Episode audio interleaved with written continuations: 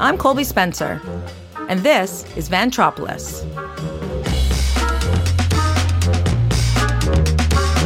This is Vantropolis, a podcast about the happenings, the goings on, and the general day to day life and antics of the underslept masses working in Vancouver's film industry. I'm no expert, I'm just nosy. And if you are too, let's do this. It's November 2023, and the WGA and SAG AFTRA strikes are now settled. It's been a long summer, and there's a shared sigh of relief as film work slowly begins to ramp up again. How quickly is still to be determined. For many, this has been a very difficult chapter, and some collective collateral damage has been done, from people's wallets to their mental health. Most will need months, if not years, to recover fully from this lapse. Some have sold assets, taken part time jobs elsewhere, or even left the industry altogether in the meantime. There's also a concern that production budgets will be reduced moving forward, adding to a future state stress. In the midst of these strikes, I reached out to four past Vantropolis guests to hear their thoughts, struggles, and hopes for the industry as they navigated the uncertainty. A production manager, a costume designer, a gaffer, and a director of photography varying POVs and experiences, but throughout it all, a solidarity to each other and the craft. As we reflect on the roller coaster of the 2023 strikes, I hope these stories provide a source of resilience and support for anyone who might need it.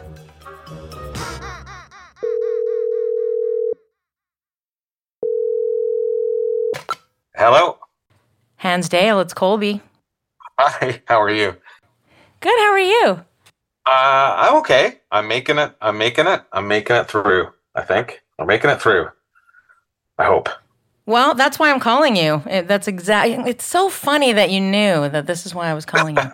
Um, yeah, I, I, wanted to talk to you first because you know you're a good friend and you've been amazing with my podcast. And I will admit, with the strikes, um, I've sort of been demotivated to do episodes with people because one, they're not working. Yeah and it seems a bit tone deaf to start doing interviews with people that aren't working. So I kind of parked it for a bit. Yeah. But you had the most amazing idea. We talked this week, and you always do. You're my biggest cheerleader. And had a really great idea, which I've now run with. And that's why I'm starting with you on this strike series about the strike, but really not about the details of the strike, but how people are doing. And even more in particular, how people are doing in BC film. Yeah. So thank you for taking time to talk to me today without really any warning or planning. I appreciate it. It's easy to be your cheerleader because you do something, and that's part of what I would probably want to talk about is how much is missing in our community and BC film in the BC film community and the in the environment that we have.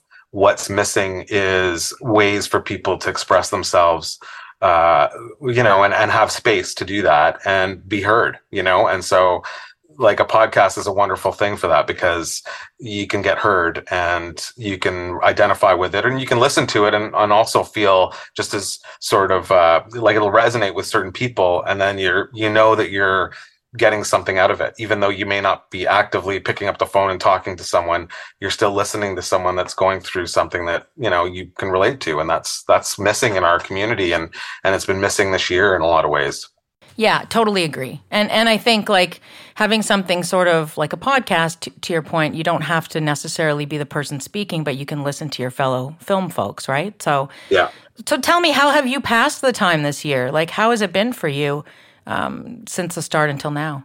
I mean, it's been the worst. This is the worst year since since this business started for me even though i've had pockets of work and and been able to get uh, cobble my life together to some degree and make it this far but uh, nobody could have told me that we would be plunged into this kind of chaos uh, you know uh, six months ago. I would have never guessed that it could be this ugly and this bad. Even though i was you know i knew that uh, striking and and the labor relations side of what happens these days in the hollywood you know uh, film industry uh, is tense because we went through this with the DGC last year, and we knew that it was a tense, terse, uh, disagreeable, hostile kind of negotiation. And So yeah, like I mean, all that aside, how it's been for me is just a, a stressful struggle, and I hate I, I have to struggle even to hold on to my desire to want to be you know present for it. Like I just want to get out and do something else in a lot of ways. So hopefully I don't have to, but you never know, right? We don't know what's how it's all going to unfold yet. Yeah, and I guess, you know, COVID also made us feel a little bit that way, but I don't know if this feels different.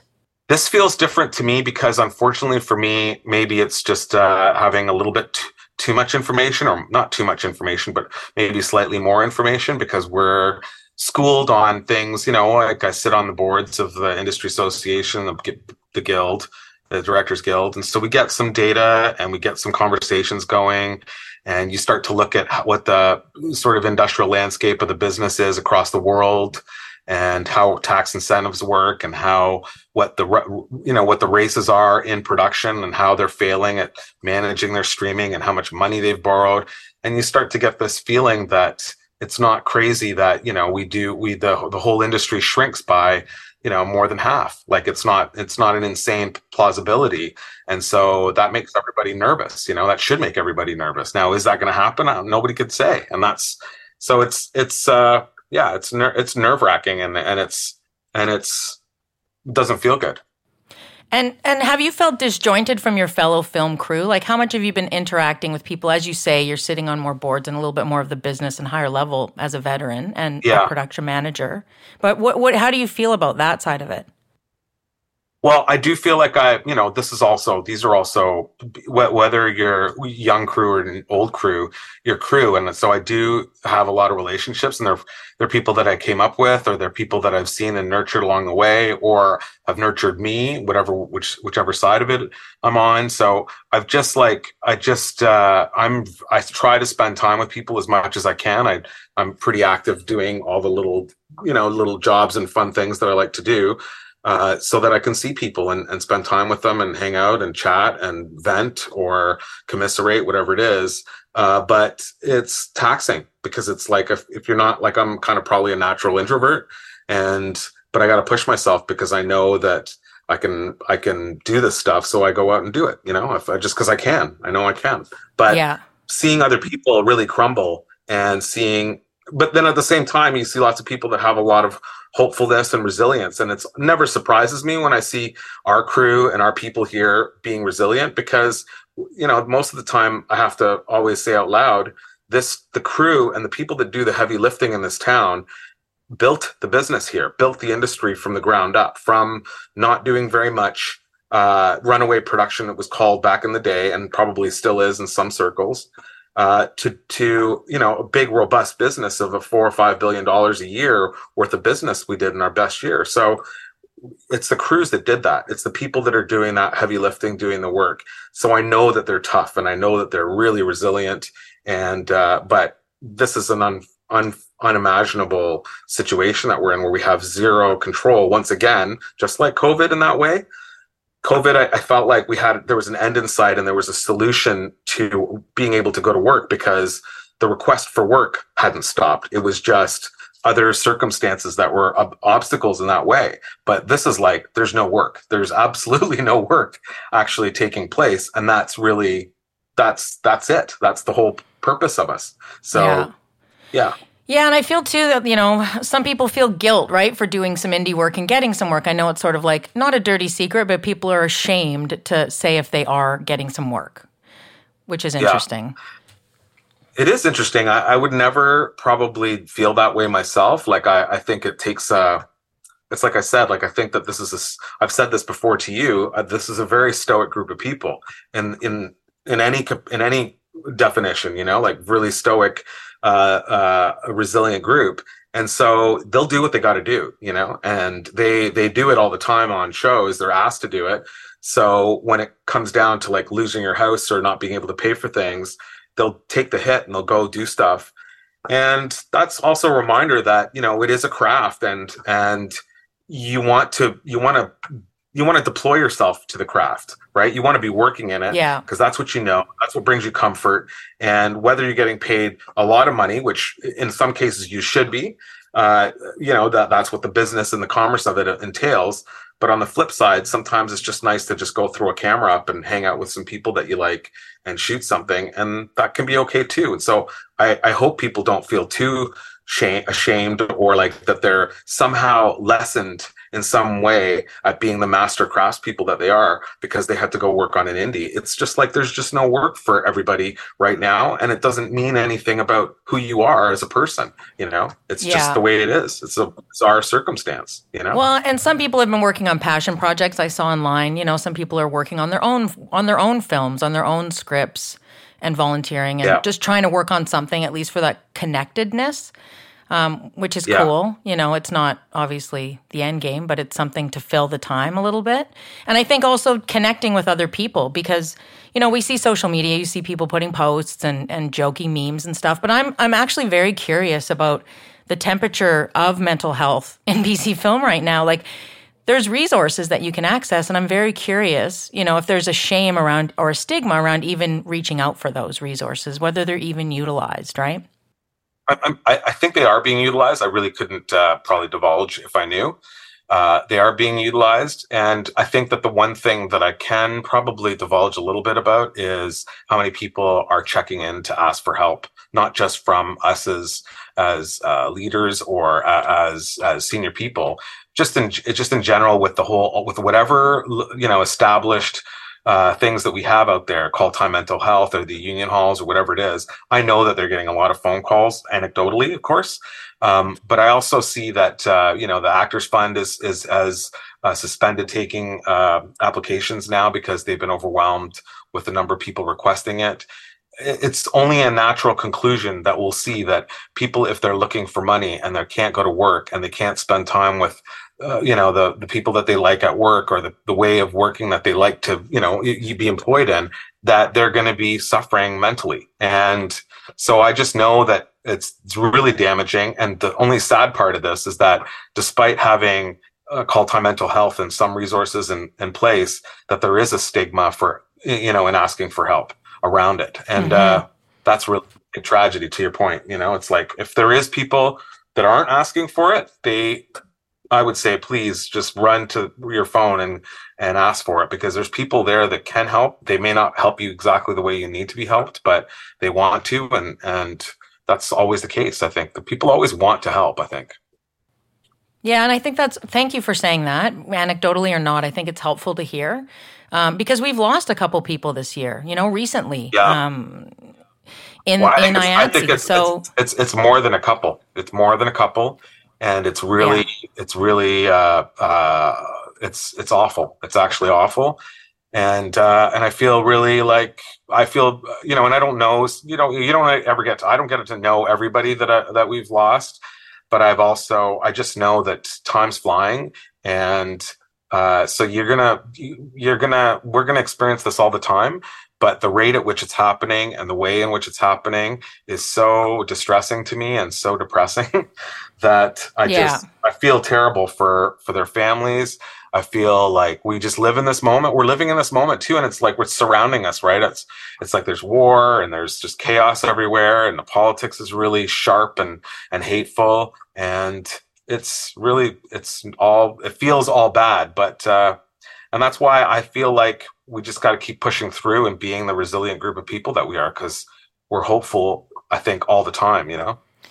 Yeah that's well said. And i think that's was the purpose of you and i talking about doing this right? Even though it, yeah. it felt very small to me and like what am i going to be able to provide in my very small platform? Uh, but i think every story matters right? Every story matters. If it's even five people or ten people that that that it, hits in their ear somehow or in their brain somehow and it's good. It's it's it's it's got to it's got to i'm not going to say this properly of course because i'm doing it like as i'm thinking about it but it's got to mean something even if it's just one person mm-hmm. and i'm saying that i'm i've been you know obviously we're all watching the news and watching what's going on in the middle east and you think about the kids and you think about all the life privileges that we have here so we feel like we can't talk about all the things that are troubling us here. Some people can, some people can't. They, some people feel shame because they say, well, I don't have it that bad. They've got it a lot worse. And some people say, no, I've got it really bad. And I don't care what other people going through. And I'm like, we have to give room. That's the great beauty of where we are is like giving room to all that conversation and and all that dialogue about it, uh, regardless of where it's necessarily coming from. It's not just coming from the strike. It's not just coming from coming out of COVID and not being able to get your head above water. It's not coming from just the interest rates being high and the mortgage payments going up one thousand, two thousand, three thousand dollars a month for a lot of people. It's everything and giving people space is a crucial crucial thing. And if people can offer the space and can pick up the phone and call a friend or text a friend or whatever it is go for a walk that's great. And if they can't and if they can only listen to a podcast or if they can only listen to a meditation you know uh, uh, mp3 or whatever it is like whatever the whatever makes them work and function and stay going going is the thing. To stay going is the thing. Yeah. I think that we should be just we should be supportive of that. We should be jumping at the opportunity to give them that. Yes. Well said. And so film folks reach out to your other film folks even one. And i know it's hard um, but just just try to connect where you can. And on that note when things do when the sun does shine again what are your thoughts on sort of the ramp up and how long that will take? Because I know that's on everyone's mind too. Is like, oh, that's great. Once we settle, then what happens? Yeah, I mean, I think it's just going to be uh, it's going to be slow ramp up, right? At first, I thought uh, like kind of when the writers settled, I thought, oh, we'll have we'll have all this time of the writers getting scripts written and things getting greenlit to wrangle actors' schedules so that uh, when things settle down, there will be a nice cascade of work, like it'll cascade kind of beautifully. But now that the writers have gone this long, what, the minute this ends, there's going to be a mad dash to book people. And when I say people, I mean performers. And th- th- those schedules, especially because it's contingent around a lot of times the shows are contingent around bigger actors and bigger players. I think that that's going to cause a real headache for everybody. And so I, I don't know. I just don't know how it's going to unfold. I mean, you know, I was saying to someone earlier today, I said, they said it's unprecedented, this whole thing. And I said, I thought we retired that word after COVID unprecedented. Yeah, you know? right. But this this is again unprecedented. So we don't know what the landscape at all is going to look like. And even for me to just like do a slightly more informed guess about what it is, it's still a guess and it's a bullshit guess, right? Yeah, like yeah. we don't it's really know. Guess it's a hopeful guess that it'll come and it'll happen quickly and we'll get going but i genuinely think it'll be slow and it'll be uh, you know it'll be uh, very incremental and very very gr- like a grindy ramp up to everything happening and that's distressing because I, I i'm so worried about not having you know the people that we worked with and we came up with them or the young people especially that we watched coming into this business the last few years I just hope they haven't all walked away from it, you know, and said, that's enough. I'm done, you know, because this is still a great life. And I still think there's a lot of life left uh, in in this industry before the machines take over completely. but uh, that's everywhere, though. I don't know where you're going to avoid. Yeah, that. it's exactly it. I keep I keep joking that I'm like I'm waiting for the machines to take uh, my life over so that I can just chill out and hang out. You know, um, but I don't know that that's, I don't know that's going to happen for me. um, yeah, I just think it's going to be a slow trickle before we really feel the pain, and uh, and I think that's going to be particularly true for BC, uh, unfortunately, because uh, though I know that people are chomping the bits to get up here and get to work, and they love, you know, people in LA love coming up here generally. I think that uh, it's just it's just like the competition is crazy.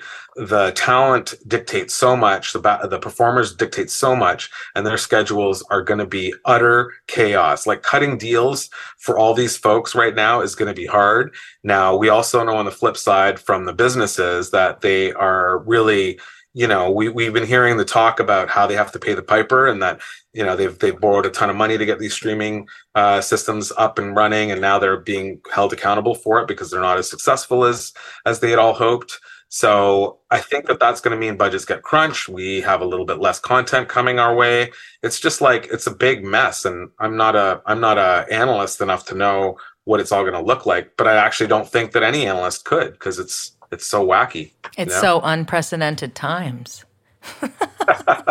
Sorry, I had to. I had to. Oh, it's, it's like my least favorite word anymore. I'm like, can we not come up with a like a some sort of uh uh uh like synonym for for uh, unprecedented? It's the worst word. I'm so over it. I know. And we use it. It's on everything now, which is the alarming part. Yeah. Yeah. Okay, we've gone on too long. I've taken too much of your time. We always do this, you and I. But I, I really want to thank you, though, because I think you provide two sides of the coin, which is the business and the reality of it, but also the heart and the the heartbeat of the people. And you've been around long enough to see both and understand that they are weaved together. So thank you for that, because I think it's an important contrast. Yeah, thank you. I, I think that this business doesn't operate without heart. Like it's all about heart. It's storytelling, and it's a commerce. Uh, I know it's commerce, and it's in, and it's a business, and there's lots of money in it, and we all want to make money but uh, the stories don't get old and the stories don't go away. They've like they've kept us together since we were sitting around a fire and, and you know hunting for food and, you know chasing mastodons or whatever it is.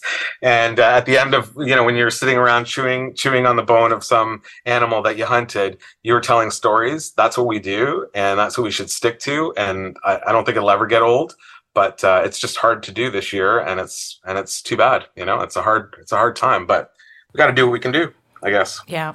Well, I can't top that. That that I can't top that ending. So thank you very much. I hope these um, you know conversations are helpful as we move through the series, and we'll just see what happens from there. So thank you again. I really do appreciate it.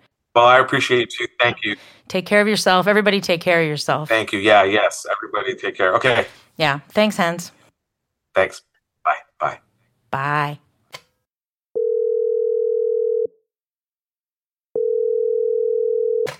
Hello, Toby Gorman. that's me. How are you? It's Colby. Hey, Colby. I'm good, thanks. I'm good. How are you doing? I'm good. I'm. I'm. What are you doing right now? Have I caught you at a bad time? Uh, no, no. I'm just getting stuck into some music, like I tend to do. Oh yes. Tell me more. What kind of music? Uh, well, um, I've always been a bit of a drum and bass fan since my uh, early years as a teenager, um, and uh, I guess I've been spending a lot more time getting into that lately. And you've had the time, obviously. I have had uh, too much time, um, which is nice in some ways. Uh, obviously, has its uh, perils in other ways, but uh, I guess music's a good distraction for me to um, kind of bury my head in the sand somewhat, and uh, yeah, yeah, hide away from the reality uh, for a few minutes. Well, yeah, and that's a good segue because, um, you know, I'm sort of checking in on everybody. I'm past Vantropolis guests to kind of see how they're weathering the strikes. And I think the hope is really just to help the BC film community feel a little more connected in some way during this time because I I've heard from a lot of people in the in the industry that just there's not one place or even a place to be able to sort of hear other people's stories except in passing, you know, if you run into somebody at the grocery store or at a party. Um, but I, I have a feeling, or I suspect, that some people feel pretty disconnected. And so I just thought I'd do my small part to tell some of the stories. So lucky you, I've caught you. Um, so on that note, I think, you know, how are you passing the time? Have you, you know, when it started, how have you sort of processed the whole journey and has it changed at all for you from the beginning until now? Uh, good question. Yes. So, um, I mean, in a way, it almost feels like we've been through this with COVID, um, and uh, and again, uh, when this started, I didn't expect it to go on as long as it has been. Um, same with COVID, right? Um, so uh, it almost feels like this is uh, familiar territory because uh, it seems like it's five minutes ago that we were all off work for that amount of time and that we were all struggling financially. So um, yeah, I mean, I didn't necessarily go into this thinking, right, I've got a big bunch of time that I'm going to use as productively as possible. I actually was hoping to carry on working and doing, you know, s- smaller jobs that maybe, uh, you know, didn't involve union uh, writers or union uh, actors. And so I kind of had high hopes that um, I'd, I'd, carry on. Um, so I didn't really start this thinking, okay, here's a big window of time to make the most of. Um, uh, you know, in hindsight, if I'd done that, maybe I'd have been more productive. But um, but I've tried to make the most of it. Like I've been, um, you know, full on stay at home dad, which is kind of amazing. My kids are like eleven and nine, um, and so you know, I've been getting up and making the lunches and um, doing all that stuff and doing homework with them and, and all those things that when when working you don't get a chance to do. So um, I'm obviously you know always trying to stay aware of uh, and be grateful for the times when I can um, be more present with the family and uh, definitely be making the most of that. Um, and uh, I guess at the, at the beginning of the strike, and even and this wasn't necessarily a strike thing, but I guess I get to got to a point where I realized I needed to look after myself better and, and be healthier and eat better and exercise more and all of that stuff. And uh, it helped that the strike began in the summer because uh, that was a great time to get on the bike and go running and stuff like that. And so I made a few changes in general anyway, and, and I guess not working enabled me to um, uh, really focus on those changes and and uh, not sort of get distracted by bizarrely early call times and all of that stuff. Um, as well as, uh, like I was saying, like yeah, getting into other creative avenues in order to not go insane. Uh, so I've been uh, concentrating on music and getting that out there a little bit um, more as um, you know as a yeah a sanity thing more than anything else. Um, and uh, so I've definitely been able to make the most of having all of this time. Like to be honest, even though I'm not working, it feels like there's not enough time in the day to do everything I want to do, um, which is uh, a surprising thing to say for myself because I thought I'd be going crazy by now. But um, but yeah, uh, so yeah, there's positives and negatives, but obviously um, I can't help but think that these negatives are crazy. I mean, I, am lucky enough that um, you know I've been through this a few times, like with COVID and other downturns in the industry, and so um, I know now that you know, whenever you make money, that you can't just assume that, that that's going to last forever. And so, you know, I've been good with trying to save it um, and uh, keep it for a rainy day, as it were. And so I've been able to survive so far. I haven't got much longer, only a month or two before I have no idea what's going to happen. But um, but uh, I can't help but think and worry about everyone else who may not have, have been able to save money. Um, plus, the thing that sucks is that you try and get ahead in life, and you know maybe save a deposit for you know one day buying a house or something, and then you just watch that disappear in front of your eyes, and you're back to feeling like a student again and wondering what's going to happen next. Yeah, and I mean that that's so. I mean, there's so much in there, and I'm so grateful for you saying all of those things because I think you know you're a cinematographer, you're a DOP, and I think you know if you're thinking of someone who's just started out in film, that experience isn't much different no matter where you are. If you're above the line or below the line, it's the same experience no matter what level you are in at film during the strike. Yeah, and, and it feels like it must be harder for, you know, um, yeah, for like say people who've just started and haven't necessarily had, you know, time to save funds for this sort of this this sort of time. Yeah, I mean, I'm I feel like it's strange for me that I've I sort of got to a point in my life where you know, I, I, don't even know what else I would do. so uh, there's some big questions there to be to be considered. You know, because there's obviously pressures with uh, income and family, and you know, keeping a roof over your head and everything. And uh, yeah, uh, yeah. Uh, some people have said, "So what else are you going to do? Can you do something else?" And I'm like, uh, "Well, I guess I used to do web design back before the internet was even a thing." so, but you know, yeah, I don't know what else I would do, but yeah. Well, and I guess the feeling too for a lot of people is like just one more week, just just one more week, and we'll see where we're at. Maybe this will be the deal. Maybe you know, once the Writers Guild, you know, the WGA signed, I think people thought the momentum was going to be pretty quick for um, the actors, right, for SAG-AFTRA. But as we can see, you know, that's still very um, shaky. That's right, and then obviously you've got the holidays coming up, which uh, so you know the chances of actually doing something before Christmas have just you know, just diminished. And uh, you know, I still had hopes a couple of weeks ago or a week ago that I'd be able to do something before Christmas, and I'm still clinging on to that hope. Um, but uh, we all know anyway, from even if it's a healthy time in the industry, it always takes a couple of weeks or so for things to get going in January. Uh, you know, so um, it's uh, yeah, like you know, the, these things being delayed up until this point and continuing to be so with the holidays coming up make it even um, more of a scary time because it's obviously a very expensive time and we know that everything tends to shut down anyway for a, a month over the holidays and uh, things have to get going from scratch which is even worse it's not you know they'd be amazing if some things could start going in december at least even if they were going to shoot later but uh, yeah i'm yeah who knows? Who knows right now? Have you have you connected much with other film people at all? Like besides your friends in passing that you've worked with, do you feel like people are talking about how they're doing?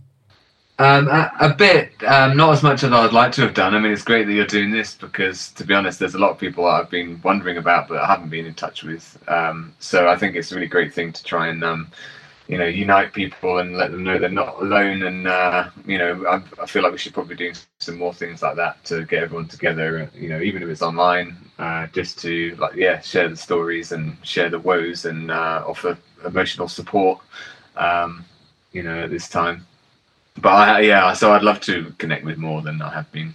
Yeah, it's interesting because I know a lot of people, you know, when it's part of the union or part of your like work environment. I mean, obviously I'm super on the fringe and agnostic here, you know, so it might be a safer space to share, but um, sometimes people feel, I guess, that work connection is just a little too close to quote work and maybe not as safe, to be honest. So, yeah, that's why I've cornered you today. And I appreciate you speaking from the heart. Um, because I know like people are worried. They're worried about Christmas. They're worried about money. And to your point, like we've done this with COVID, but in a way, it almost feels like a second hit now, right? Like we got out of COVID and then this. So it, it's like two big punches in a very short amount of time. Yeah, absolutely, absolutely. I mean, I've had the conversation. Like my kids have said that they're 11 and 9 now, but I've had uh, way more open conversations about how Santa is uh, clearly affected by the strike because he on all the Christmas movies. Uh, yes. Um, Tell them the gift is the gift of daddy being home. Yeah, that's right. Yeah. Sometimes I don't know if they quite appreciate that though, but you know, I'm about to start, I'm sure, a big nine month series and they'll remember that. but yeah, I'm not really about to start a nine month series, but.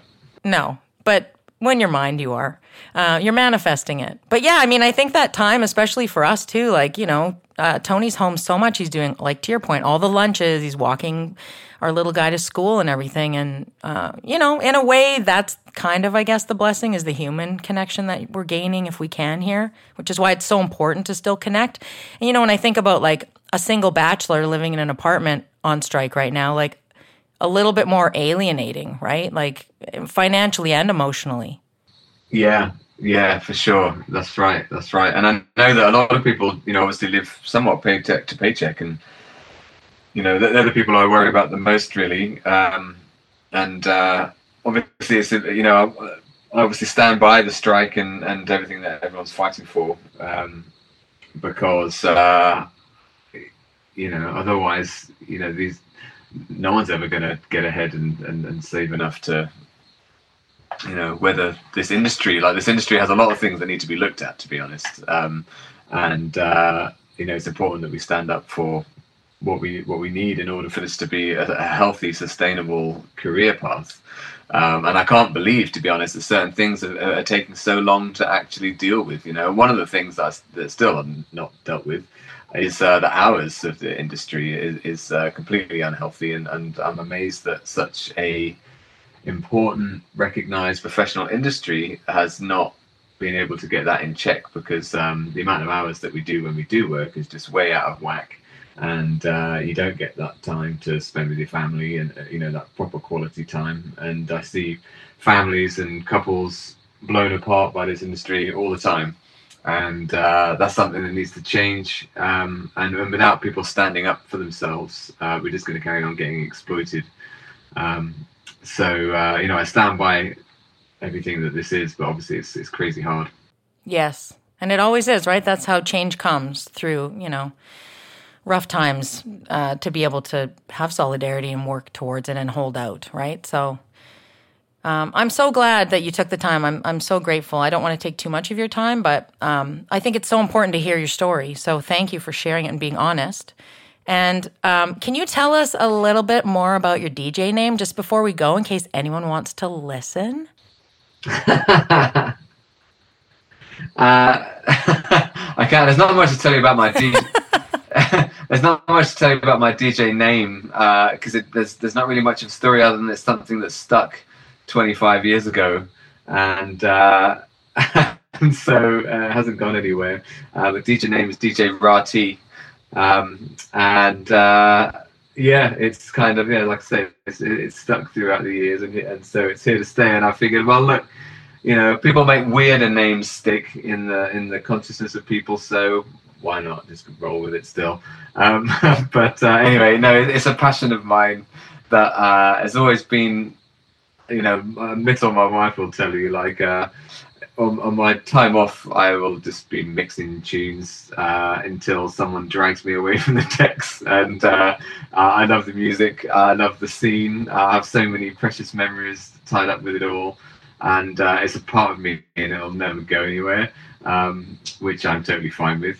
And uh, it's actually nice that, um, not that I particularly intended to do this, but one little thing has led to another, and I'm starting to play out on this little radio station based in the UK, and uh, that's sort of forcing me to structure various things and present that side of things uh, in in some way. Whereas before, you know, recently it's just been this reclusive hobby that I've been doing.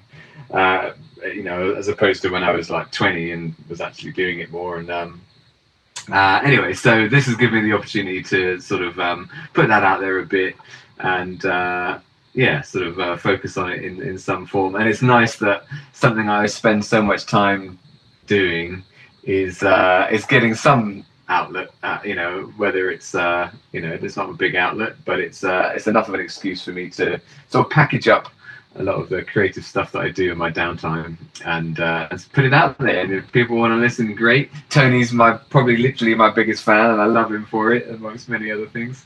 Uh, um, Listen, it's it's super cathartic. It's very cathartic, and it's a good way to channel any sort of feelings. And everyone that's listening, uh, he does have an Instagram account for this because I know he's not going to promote it. Film people are not very good at promoting their own things. I don't know why, but it's DJ underscore R A A T E E, and there's a Mixcloud on there. And Toby also is being very humble because he also did some live sets that you could tune into and listen to, which we did at our house. So I love this for you. and I love that you're resurrecting it. It's amazing. And you should see a setup at home. It's epic. Um, so yeah, keep keep doing that. Keep channeling all the worries and stress into the music because everyone else can reap the benefits of it. It's true. Beats and bass can just make everything okay somehow. that needs to be a t-shirt maybe. it does. It does. Okay, I won't keep you too much longer. Um, I love you and thank you for your time and keep fighting the good fight. And thank you for sharing your story with everyone. I really do appreciate it. Yeah, thank you, Colby, and thank you for doing this. I think it's really important for people to, you know, to, to get some solidarity and I know they're not alone. And so, uh, good job, good job. Take care. All right. Chat soon. soon. Yeah, you too. Okay. Speak to you soon. Bye. Okay. Bye.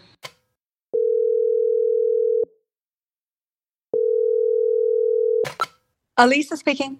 Hi, Lisa. It's Colby. Hey, how are you, Colby? How are you? Sorry to just catch you on the fly. No worries. I just wanted to check in. What I'm doing, I'm, I'm checking in with all the past Vantropolis guests and sort of cornering them. But um, you know, the strike, I want to see how everybody's faring, and I thought it was the best, a good place to start is just to go to past guests and see how everyone's doing and kind of get your story. So I'd love to know what you've been up to and how you're doing and faring through it all.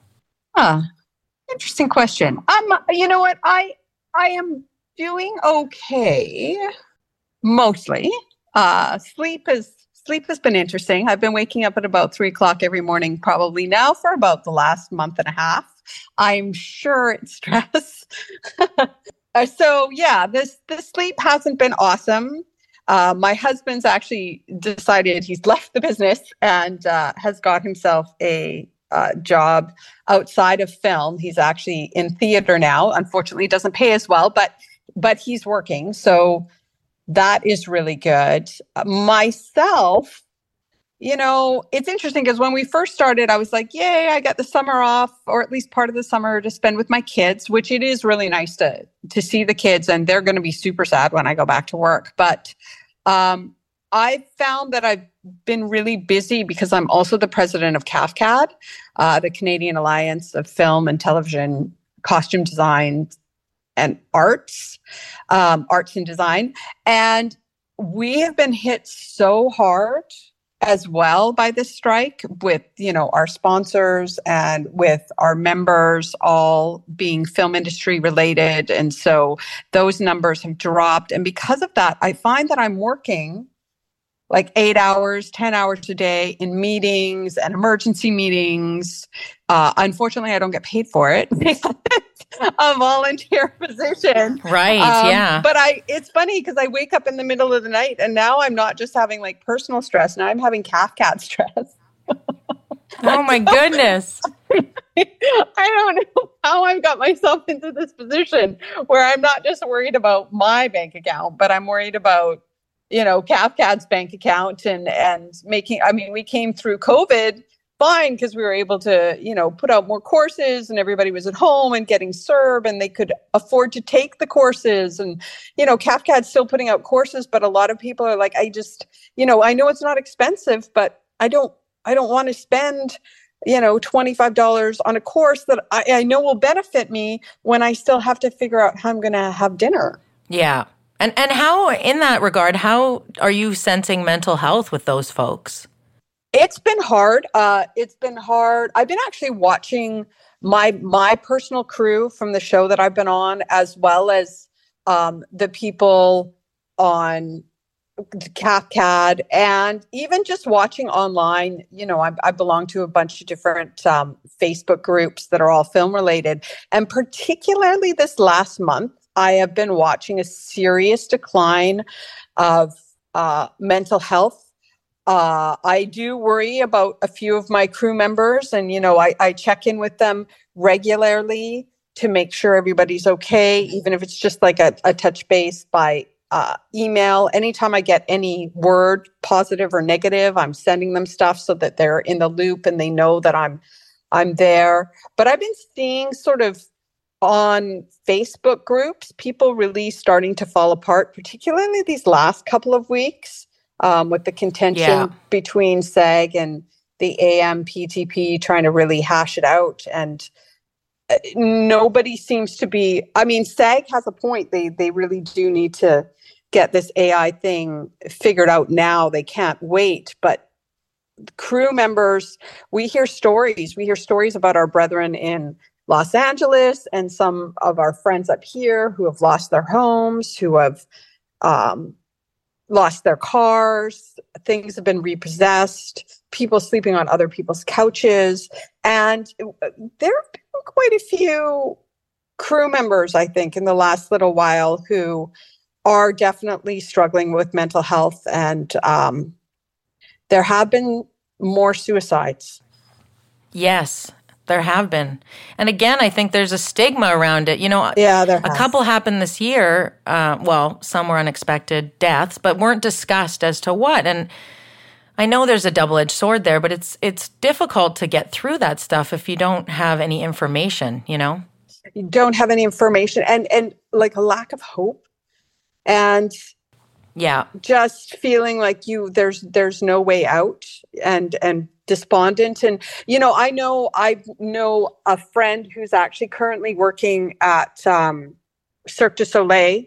She lives nowhere near it so it's like an hour and a half in and an hour and a half back and she has to pay for parking. At, at the end of the day i think she's probably putting out more to go to work than she's making but she's doing it to keep her ei benefits up.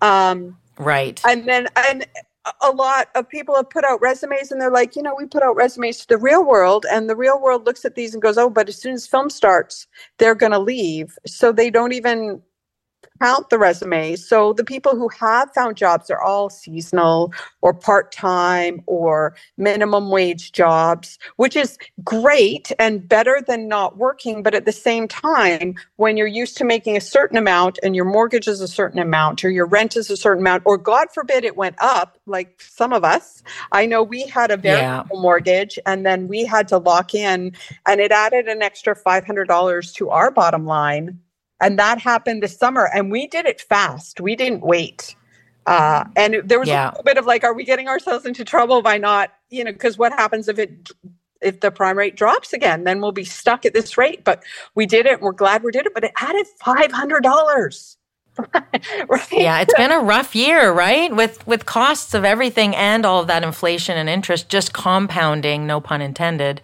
you know, to the strike time and just being absolutely off work. And you know what? I'm not so certain that the recession isn't partially caused by the film industry and the lack of work, which nobody seems to be talking about. But bear with me for a second. So, Yes. costumes, costumes on a TV series that is a network series in Vancouver, like we're talking a union show, middle of the road, nothing fantastic, um, uh, no fantasy costumes, but definitely, you know, a, a higher a higher end contemporary show. They they spend about fifty thousand dollars an episode. And at 22 episodes, that's $1.1 million that the costume department spends within a 10 to 12 month period. Let's round it down to 1 million, just make it a nice, easy, nice, easy number. Let's say I'm working on a show and I'm spending a million dollars in the costume department. This is not wages. This is boxes. This is underwear. This is socks. This is Spanx. This is bras, hot shots, cozy coats to keep our actors warm, hot water bottles to keep our actors warm, blankets, towels, the clothes you see them in on set on camera, the jewelry, the purses, the shoes, the coats, multiples on that when they have stunts, multiples on that when they, you know, just driving away. You have a, a stunt who who does the driving. Um, all of that combined is a million dollars. And I do a lot of my shopping in Vancouver, a lot of it in Canada. So let's say $250,000 of that is stuff that I bought and had shipped in from the UK or had it shipped in from the States. That's still $750,000 that I am not spending this year in this city. And that is just Yeah, right. show. That's just my show, and that is just costumes. That doesn't include set deck, grips, lighting, construction, paint, greens, props, art department, production office. That doesn't include actors flying in on Air Canada or WestJet or Alaska Airlines. It doesn't include the hotels having to being paid to put them up and Airbnbs being rented to put them up. It doesn't include the food, the catering, all of the, the service that goes along with that. That is, I, as a person, do not spend $750,000 on anything in year. Yeah, right. Right? Well, you you bring up such a good that's such a good point because I know it's it's kind of like everyone's been beating this one over the head of of saying, listen, yes, the Canadian film industry brings in billions of dollars every year.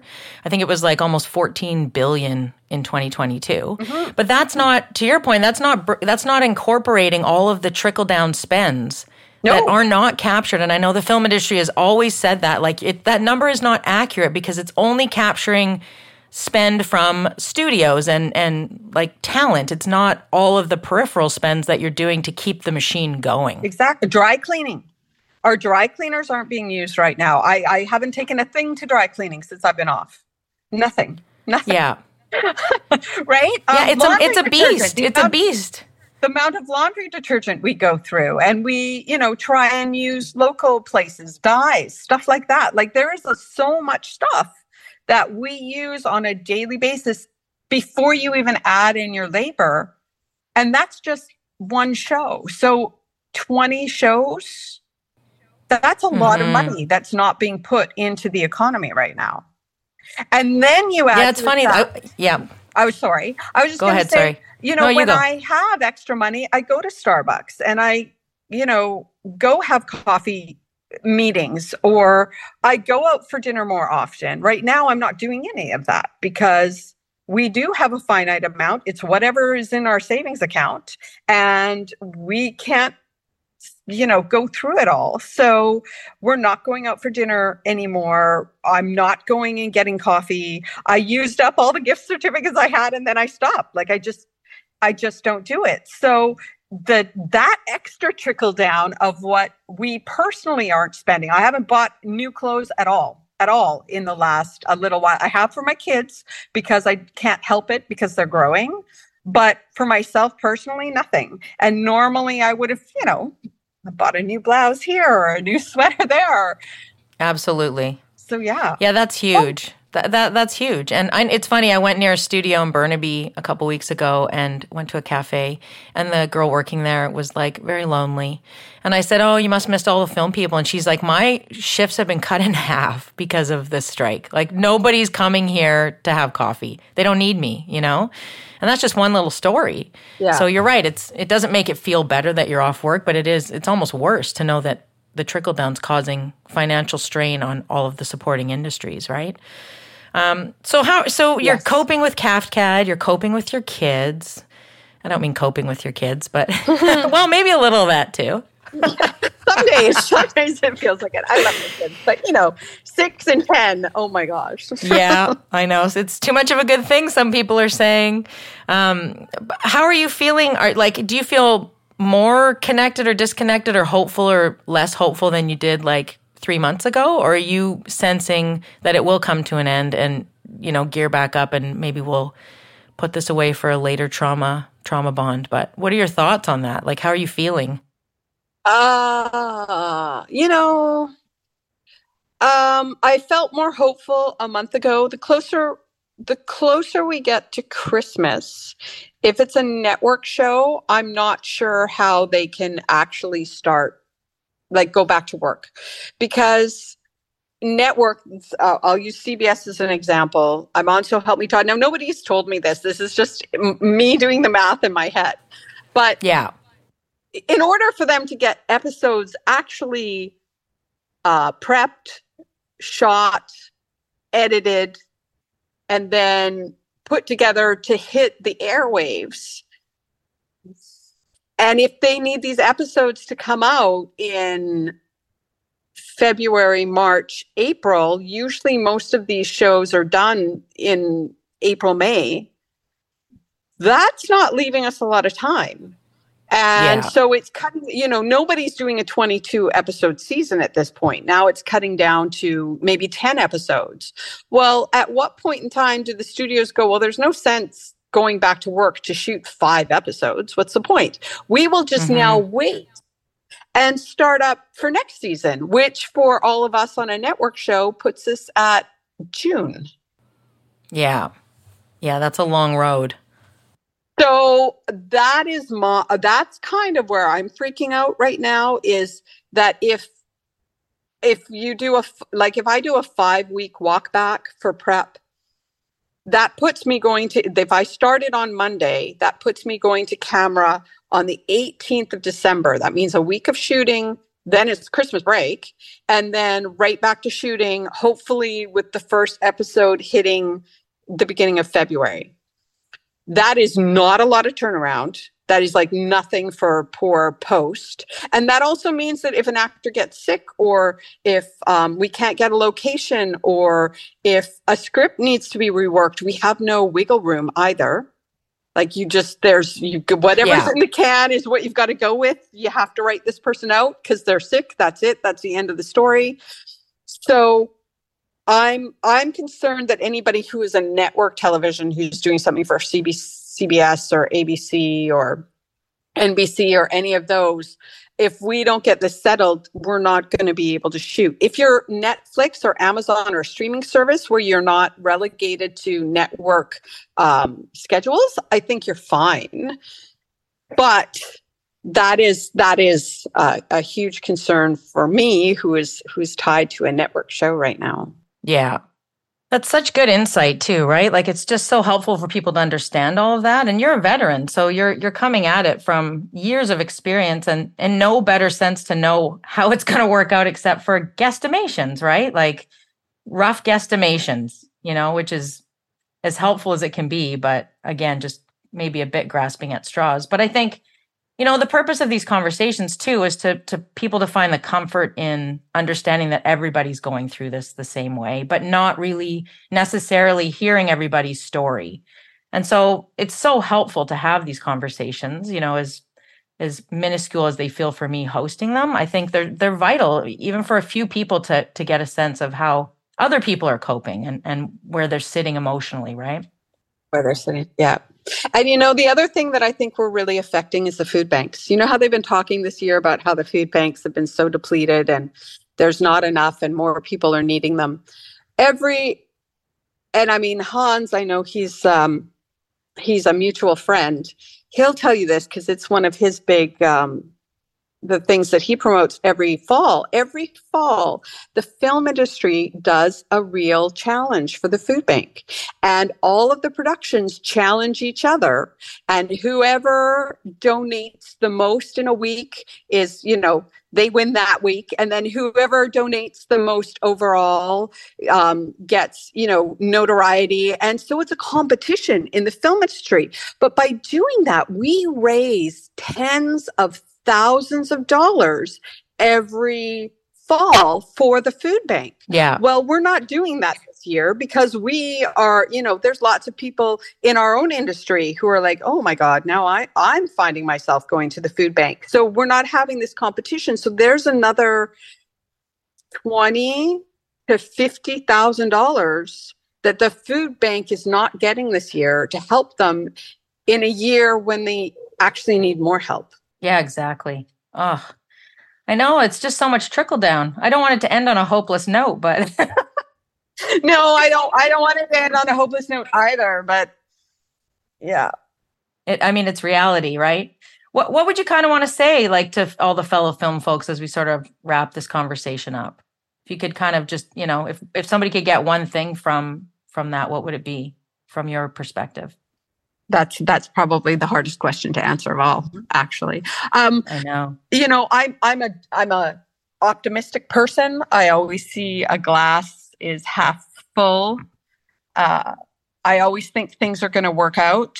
I, I have an intrinsic need to see that things always work out in the end.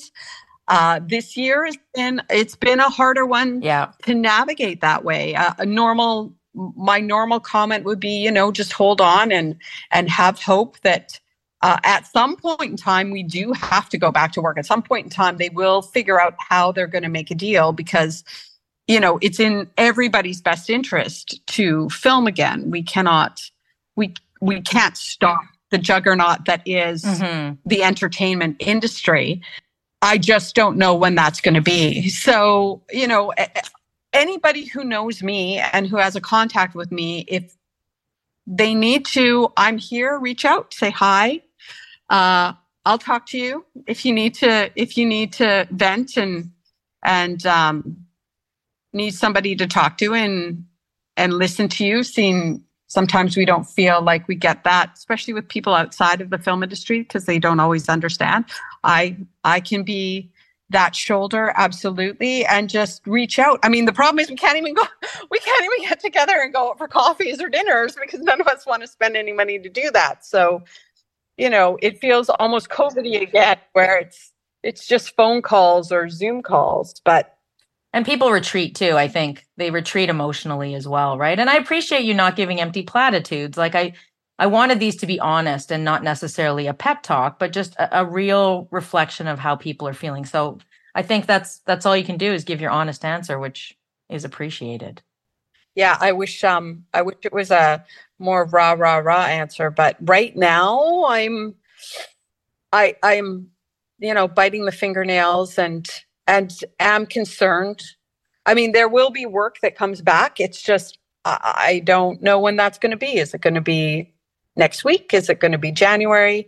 Is it going to be March? Are we all going to be starting back up again in June? And, you know, at that point in time, some people will have been out of work for a year and a half. Like there was a lot of stuff that never started in January that normally would because everybody was anticipating the strikes.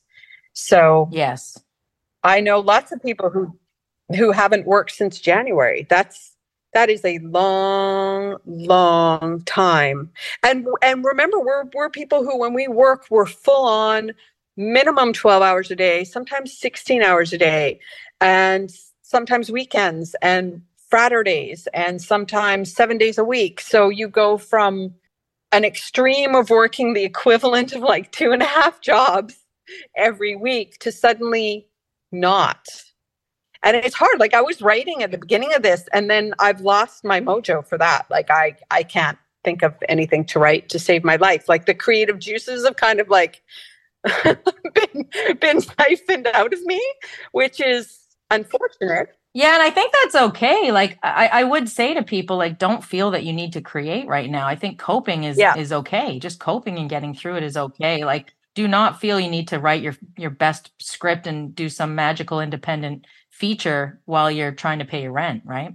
Yeah. And I think that's, you know, where a lot of us have got to is we were all creative in the beginning and doing fun things. And then it just, it just kind of gets sapped out of you. I'm reading a lot of trashy romance novels. That's keeping me sane right now. Well, that's a good thing. you know what? There's no harm in that. You're supporting the trashy romance novel industry. Exactly. exactly. Oh my gosh. well, I absolutely appreciate you taking the time. Um, it- it's so helpful, and I just, you know, I'm sending out good vibes to all the film crew, and that's all we can do. Yes. That's all we can do. Yeah. Yeah. So thank you for your time, and uh, and take care until we chat again. Hopefully, when you're working again. That would be lovely. I always love to talk to you. yes. Thank you, Elisa. All right. You take care. Take care. Bye bye. Bye bye.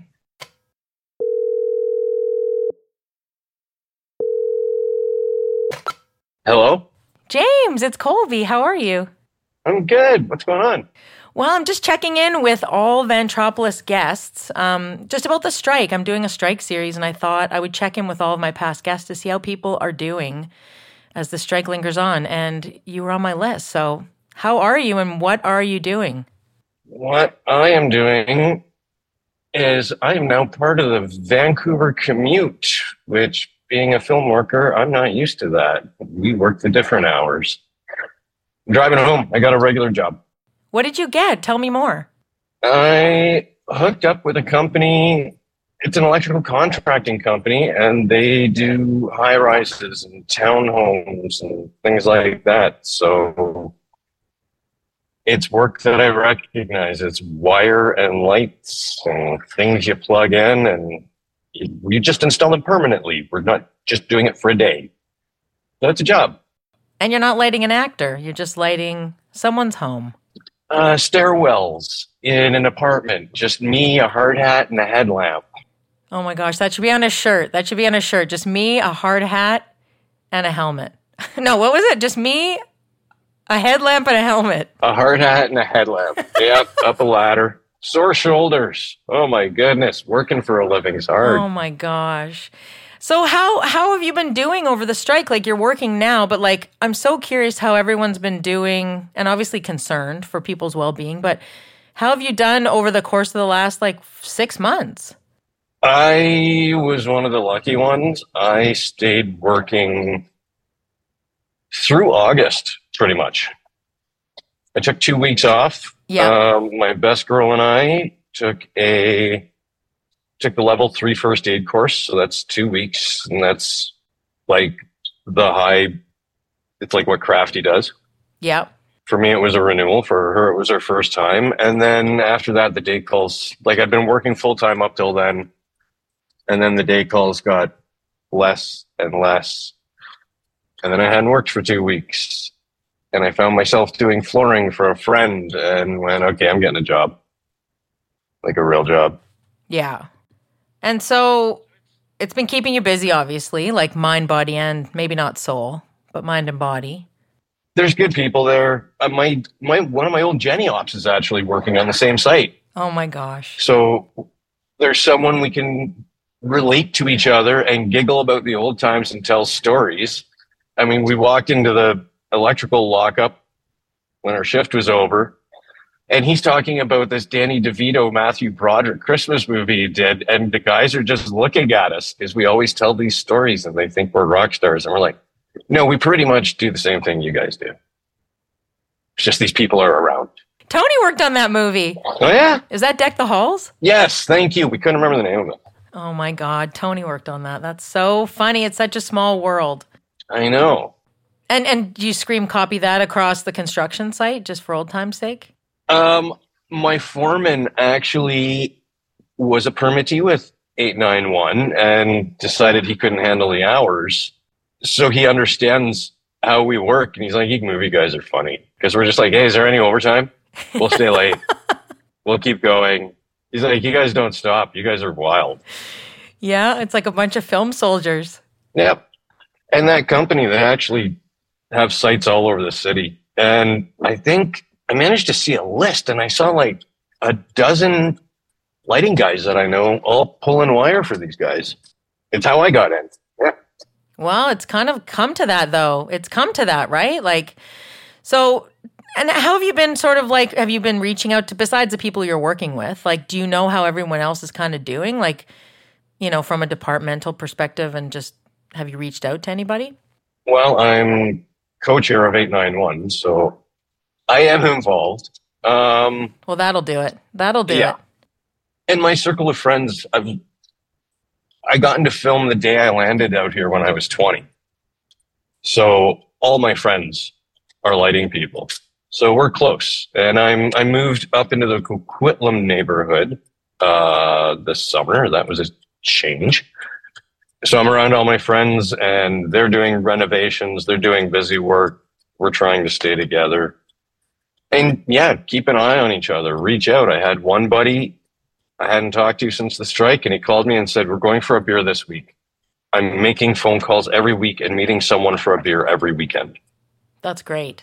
It's like, that's awesome. We should be doing more of that kind of stuff. But we do. We reach out. I keep, I've got a group text with my crew uh, that I have used on my last couple projects, and we just keep it alive. Hey, what are you guys doing? How are people doing? What's up? And everybody's doing what they have to. Yeah. And do you feel do you feel like there's enough resources too? Like I know there's union resources and I don't know, I'm just I'm curious what your thoughts are on that and what you can say anyway. resources how like for Well, like Mental mental, health health, things like resources. yeah, like eh, just any of those sort of safety nets that are supposed to be there as part of our union or not our union, your union. uh, they're there they've i've got my opinions i don't i've never used them myself but feedback from other members it's been a point of frustration because it's all call-in stuff and it's not Yeah. dedicated counselors and things like that um, it's friends and family. And for me my friends are my family. So it's hey you're acting weird. What's going on? What's the stress? What's the you know i've got one buddy. You know when when you're in the middle of an existential crisis like a writer's strike where you're completely unemployed um, and then you find out your girlfriend's pregnant you go buy a house buy a house. So he's just like wow. I've been at his place a lot. Oh my goodness. Renovating. Right. but for him he could he could squeak by with it. And we know i mean we're all in our 40s and we had a youth where we had to work. It's the younger guys and gals that have worked in film nonstop since high school. And they didn't have that fear built into them of you got to have six months to a year in the bank realizing you're not going to work and you've got to be able to pivot. And i think a lot of people just oh I, just the amount of people that thought no this is going to be a couple of months. This is going to be like covid. We'll just have some time off. It'll be a great summer. And i kind of saw the writing my ears are in different places because of people i know and it was like we're not coming back to work till the spring. I'm not touching my savings. I'm getting a job.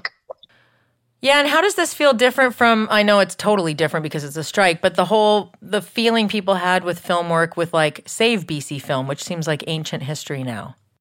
Because you would have been a part of you would have been a part of that, right? Um, well, there were still shows going on, and I worked right through it. I actually worked on film sets through COVID because I could. I was doing um, set wire work, and we didn't have actors. We were dealing with sets, so we kept working. Right. Yeah. We were one of the first crews back. I only had a couple months. I had like a month and a half off. mm-hmm. Yeah, so this is totally different. So for me, I'm not really relative with that. This is, I was talking to my buddy that's building the house or renovating the house, having a baby. This is the first time I have not worked in film in 26 years, taking this job. So that's how it's different. Yeah, that must feel so strange. Uh, not really. I'm going to a job that you have no idea where to park. Who's your boss? What's going on? Um, the lights keep flicking on and off. There's dust and smoke in the air, or there's dust in the air instead of atmospheric smoke. There's a crazy paint department. There's a crazy carpentry department. Um, the pipe fitters and plumbers are basically like your special effects guys. They're just loud and banging steel and doing things. And then there's your electricians that are just like, we stay fairly clean and we keep to ourselves. and everybody likes us because we turn the lights on. It's the same. It's so, it's so similar. It's like a parallel universe. I mean, it's just like being an offset worker. You're packing a lunch every day you're going. That's really interesting. And I this is my first time doing this, so I can't use this as a be all and end all for what construction work is, but Right. millions of people do it across the world. I'm sure it's no big deal. It's just different for me. Yeah. Yeah. And is there like a, it's interesting because it's not of your own choice, obviously, right? So is there a bit of a sadness there or are you just, you're, you're just a survivor like the rest of them and just getting in there? Just survivor. I didn't want to touch my savings. And it was like, well, this is a wage. I ain't saving any money on it, but I'm not losing any money. Yeah. And I was, as I was talking to my genny op today that I'm working with, my old genny op, we go and lean on our pickup trucks to have lunch just to get off site and away from the noise. And he said, James, next time it's four in the morning and I'm on my hands and knees plugging in work trucks, I'm going to remind myself of this moment and say, thank God I'm not on a construction site because we've got it good. If nothing else, it will do that. So no harm, no foul. No, it's it's a job. It's the same thing. There's WCB rules. There's shit. Just a gig. So yeah, I mean, I I feel fortunate. I'm doing all right. I've talked to. I've got one friend who sold his home in Calgary. He's a best boy slash gaffer out in Calgary, and he sold his home uh, and is rethinking everything. He's actually going into the bush for the winter. Got a job taking care of horses, horses living out of a cabin. He said, "Screw it, I'm selling the house. Wow. I'm not losing money." And he's changing his lifestyle until film comes back. Well, I was going to say, and it'll be interesting who does come back and who doesn't come back, you know? And, and also on that, on a more serious note, like the mental health of some folks, like we've lost a couple folks, a few folks through this, you know, in, in, even in just an 891. I know of 891. I don't know if it's to do with, I'm sure the strike didn't help the stress of it, being a father and a family man. Um, I was acquainted with him as a, on a professional level, and I love the guy. And it's just heartbreaking to go, he slipped through the cracks. Something happened and we didn't know. And I'm not a Facebooker, I, I don't do social media. So it caught me so off guard when I got the phone call. It was actually uh, the she's a teamster. She used to be our senior steward, and she called me and said, "James, do you know about Dave?" It's like, holy shit! I actually didn't believe her. I was in denial. I'm like, "No, no, this isn't right." She said, "Hang up your phone and check out this website." Yeah, Yeah. got to bawling your eyes out for a few hours because I had just worked with them. Yeah, and, I mean, you know, you you usually see people on set, right? To your point, you can like check in on people and see how they're doing, and you're seeing them every day for endless amounts of hours, and you can potentially gauge how people are doing. You know, and you're right. It's not. De- we there's no sense that it's directly related to anything. I'm just bringing it up because there's. It feels to me that there could be some fragmentation with people being able to connect, right? Like we're all on social, we're seeing updates and news to do with the strike, but on a human level, not everyone is connecting like they would when they're at work. No, I mean, and I'm everyone's got their clique, and I don't know everyone's clique. I mean, I've got a bigger group because I'm the co-chair, so we're working with other people on different projects. But I know, yeah, you're right. You know what? People are stressed out. Um, people are seriously looking at losing their homes. Yeah. An old console operator of mine. I don't know what his decision was. I haven't. Thanks for the reminder. I should probably call him and see how he's doing. I know he took a gig at uh, I think SFU or Granville Island, running console, but barely paying the bills. And he's got a new family as well, and just bought a house. Well, and, I think, you know, no matter whether this strike, I mean, as of obviously having this podcast right now, it's not been settled with the actors, but the collateral damage many feel has already been done, right? So, like, the months that you'll need to recover from this lapse doesn't go away no matter how quickly it settles now. That's for the vendors. For all, it, like it just goes down every level as people in smaller shops and vendors have been laying people off and struggling. I know guys that manufacture LED lights. I know two different shops, and they've had to lay off all of their staff, and they're doing goofy little side projects just to try and keep the lights on, like making signs for hotels and things like that, whatever they can get their hands on. I've got one buddy who brought all his staff in, took a huge hit, but he brought his staff in when their EI ran out just to top up their EI and then laid them off again. He didn't even have any real work for them. That's pretty noble. But I, yeah, I think honestly, I'm so grateful for your honesty. And like literally, when I was going to have these conversations, I knew they were going to be hard conversations. I, I didn't do it to get shits and giggles. It was to have honest uh, dialogue with people in the trenches, really. Uh, so thank you for your honesty on that.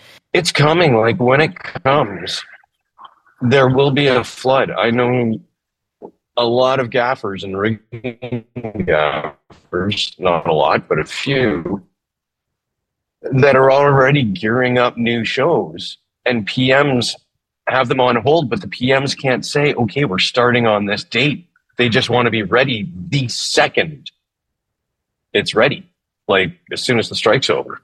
So hold on, everybody. we're a, we're almost there. I don't know how how close almost is, but good enough, near enough. That's my motto over here at vantropolis.com. well, thank you. I won't keep you anymore because I feel like I feel like you're you're wrapping up your commute. I'm almost at the beer store. I'm Joe Sixpack now. I pack a lunch and pick up beer at the end of the night. and anyone who knows me listening to this will go, "Yeah, well, you do that anyway." So, um, so whatever. Yeah, they're like, it's not the job. Okay, well, thank you for that. On that note, I will not keep you from your uh, bookended evening of the beer store. Um, but thank you, James. I really appreciate it. All right. So thank you, and uh, we'll be in touch. But I, I really appreciate you adding to the conversation. So thanks for your time. You have a good night. Take care, James. Thank you. Cheers, Colby. Bye. Bye. If you want to learn more about my podcast, you can go to vantropolispodcast.com or you can find me on Instagram, Twitter, and Facebook.